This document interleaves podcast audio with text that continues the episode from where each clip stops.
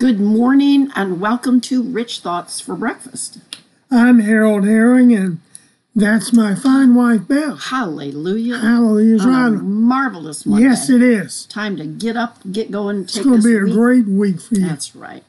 and for us. Yes. Today, we're going to talk about being close to the anointing is not enough. Yesterday, we received uh, the second call we had past week with people concerned about the sons of mighty men of God who were elevated to their father's position in ministry. Without going into detail about those conversations, let me simply say that being close to the anointing by position of birth is not enough. I was stirred as I thought about Elisha and Gehazi. It started me thinking about how a person can be close to the anointing, hearing God's principles taught on a daily basis, watching it manifest time after time, but not be used by God for anything significant.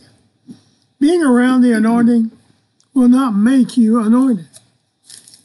Although I do see a lot of these great, you know, preachers teaching and training their sons or Yes. daughters to take the position. So it's not really everybody. Truly, not everybody for sure. Being around the anointed, well, that's not going to necessarily make your spiritual life in balance. Be kind of like eating McDonald's every day will not make you a Big Mac. Gehazi is unique in biblical history. He got to serve and travel with a man of God who manifested greater signs and wonders than probably anybody you've ever met, heard, or seen. Gehazi observed Elisha prophesy in a womb that had been closed. Li- brought life back to a child that had died, healing a leper, protection to the nation of Israel. Frankly, miracle after miracle. Gehazi was a networker. He had discovered what the Shunammite woman wanted and the deepest, deepest desire of her heart. Chances are she spent some time talk with him Otherwise, Gehazi would not have known her situation so well. Let's go to 2 Kings 12 through 15. In 2 Kings 4 12 through 15, it says, And he said to Gehazi his servant, Call this Shunammite. And when he had called her, she stood before him.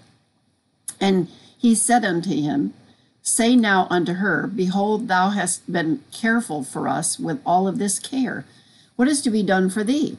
Wouldst thou be spoken for to the king or to the captain of the host? And she answered, I dwell among my own people. And he said, What then would then is to be done for her? And Gehazi answered, Verily, she hath no child, and her husband is old. And he said, Call her. And when he had called her, she stood at the door. And the woman conceived and bare a son that season that Elisha had said unto her, according to the time of life. But later on, as her son grew, he became sick and died. And it says in verse 21 she went up and laid him on the bed of the man of God and shut the door upon him and went out. Now, if you're not as familiar with the, which we are very much for, with this Old Testament passage, she had built a house or a little room up above her room. She was obviously married to a wealthy man who had great fields and was very prosperous. And every time Elisha came by, he was able to stay there. So she had done for him, and he had then turned around and done for her. But she went up and laid her son on the bed, the man of God, and shut the door upon him and went out. the Shunammite woman went immediately to the man of God. Because as it, we skip down to verse from 21 to verse 30, it says, And then he, Elisha, said to Gehazi, Gird up your loins and take my staff in your hand, and go lay my staff on the face of the child. If you meet any man, do not salute him. If you, he salutes you, do not answer him. Gehazi passed on before them and laid the staff on the child's face. But the boy neither spoke nor heard. So he went back to meet Elisha and said to him, The child has not awakened.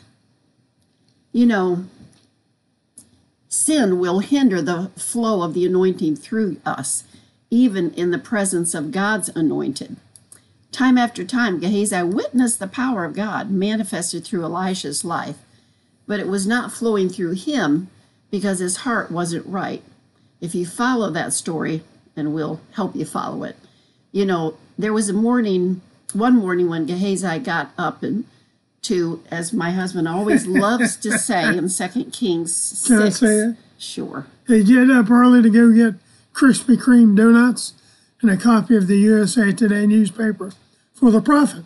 And when he did, he saw with his natural eye what he perceived to be real trouble. Have you ever felt that way? Like you see tough stuff that's going to be real trouble. Yeah. Where do you take it? Anyway, Second Kings 6, 15 through 17. And, the, and when the servant of the man of God was risen early and gone forth, behold, an host compassed the city, both with horses and chariots. And his servant said unto him, Alas, my master, what shall we do? And he answered, Fear not, for they that be with us, hallelujah, are mm-hmm. more than they that be with them. we need to remember to look Yes, with we- the eyes of our spiritual enlightenment That's it. in verse 17. And Elisha prayed and said, Lord, I pray thee, open his eyes that he may see. And the Lord opened the eyes of the young man, and he saw.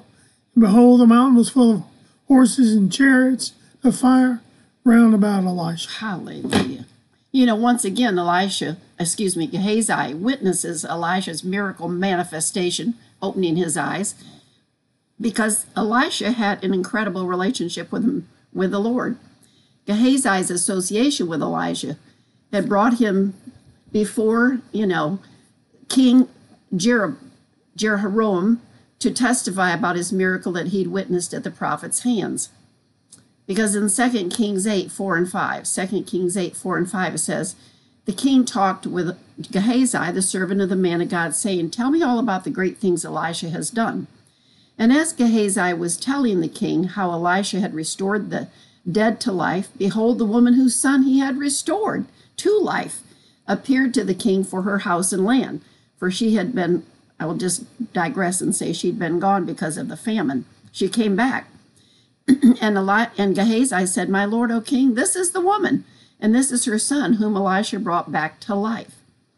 You know, recognition for doing the things of God is dangerous without having a proper relationship with God. Fame, greed, and unethical accumulation of wealth sometimes comes at a great price. Elisha had been used by God to heal Naaman, the Syrian leader, That's it. but he refused the man, wealthy man's gifts. But Gehazi's heart was revealed. That's right in that matter. 2 Kings 5.20. 2 Kings 5.20. But Gehazi, the servant of Elisha, the man of God, said, Behold, my master has spared Naaman the Syrian in not receiving at his hands that which he brought. But as the Lord liveth, I'll run after him and take some, somewhat of him. There's no question Gehazi knew this was wrong because he said he would take somewhat of him. He didn't say, May Naaman give you something. And the known, as it says, the greed in his heart lied, led him to lie. Greed leads to covetousness, which causes a person to lie. And in 2 Kings 5 21 through 24, it says, So Gehazi followed after Naaman, and when Naaman saw him running after him, he lighted down from the chariot to meet him and said, Is all well? And he said, All is well. My master has sent me, saying, Behold, even now there comes to me from the Mount Ephraim two young men of the sons of the prophets. Give them, I pray, a talent of silver and two changes of garment. And Naaman said, Be content, take two talents. And he urged him and bound two talents of silver in two bags with two changes of garment and laid them upon two of his servants, and they bare them before him. And when he came to the the Tower. tower, thank you, he took them from their hand, bestowed them bestowed them in his house, and he let the men go, and they departed. In verse 23, we see where Gehazi asked for one talent of silver, which is about 75 pounds. But instead, Naaman gave him two talents, or 150 pounds of silver, because he was so blessed by being, by being healed by the man of God. Yeah, honey, currently Silver is about twenty dollars an ounce. That means one pound of silver was roughly About six hundred and Some dollars, thirty yeah. And the 150 pounds was over $60,000. a bunch. It may have been well that it may well have been that Gehazi was given more than is even mentioned in verse 23, because in verse 26, look at what Elisha said to him. Wow. 2 Kings 5:26, New Living Translation. But Elisha asked him, "Don't you realize that I was there in spirit when Naaman stepped down from his chariot to meet you? Mm-hmm. Is this the time to receive money and clothing, olive groves and vineyards, sheep and cattle, male and female servants?" The consequences of greed, covetousness, and lying was disastrous for Gehazi. 2 Kings 5:27. 2 Kings 5.27, New Living Translation. Because you've done this, you and your descendants will suffer Naaman's leprosy forever. Wow. When Gehazi left the room, he was covered with leprosy. His skin was white as snow. We just want you to know that having a position of honor and respect in a local church or ministry does not make you immune from attacks of the enemy. In fact, that That's right. more times than not makes you a bigger target. That's it. Being the child of an anointed preacher or teacher doesn't protect you from the tricks, traps, and snares of the devil, but the Word of God will. Never grow comfortable in who you are and who you serve or where you are in the Lord. The enemy is waiting and wanting to cause you to fail, to run you ineffective for the kingdom of God, because he's a liar. In fact, the father of lies, and the truth is not in it. Hmm. We would be wise and need to be wise to those tactics and praise God that we're more than conquerors because we can definitely learn a lesson from Gehazi. Everything we do, God sees everything we do. Actually, the proverb that I read this morning said that even if you're, it's better to be honest and it lead to poverty than to be dishonest and live in wealth. That's the true. truth of the matter is, is when God takes you, He will not leave you behind. Something that, something we need to learn. Yes, we never need to get comfortable in our spiritual walk with the Lord, nor take the anointed for granted. We should be absorbing what the, the Lord is doing and be willing to do what God has asked us to do. And remember who we're doing what we do for. That's it. That's the key. Well, until tomorrow morning at 8.30 Eastern, God bless you. Happy trails. And keep thinking rich thoughts from the Word of God. We love you. We appreciate you. 爸爸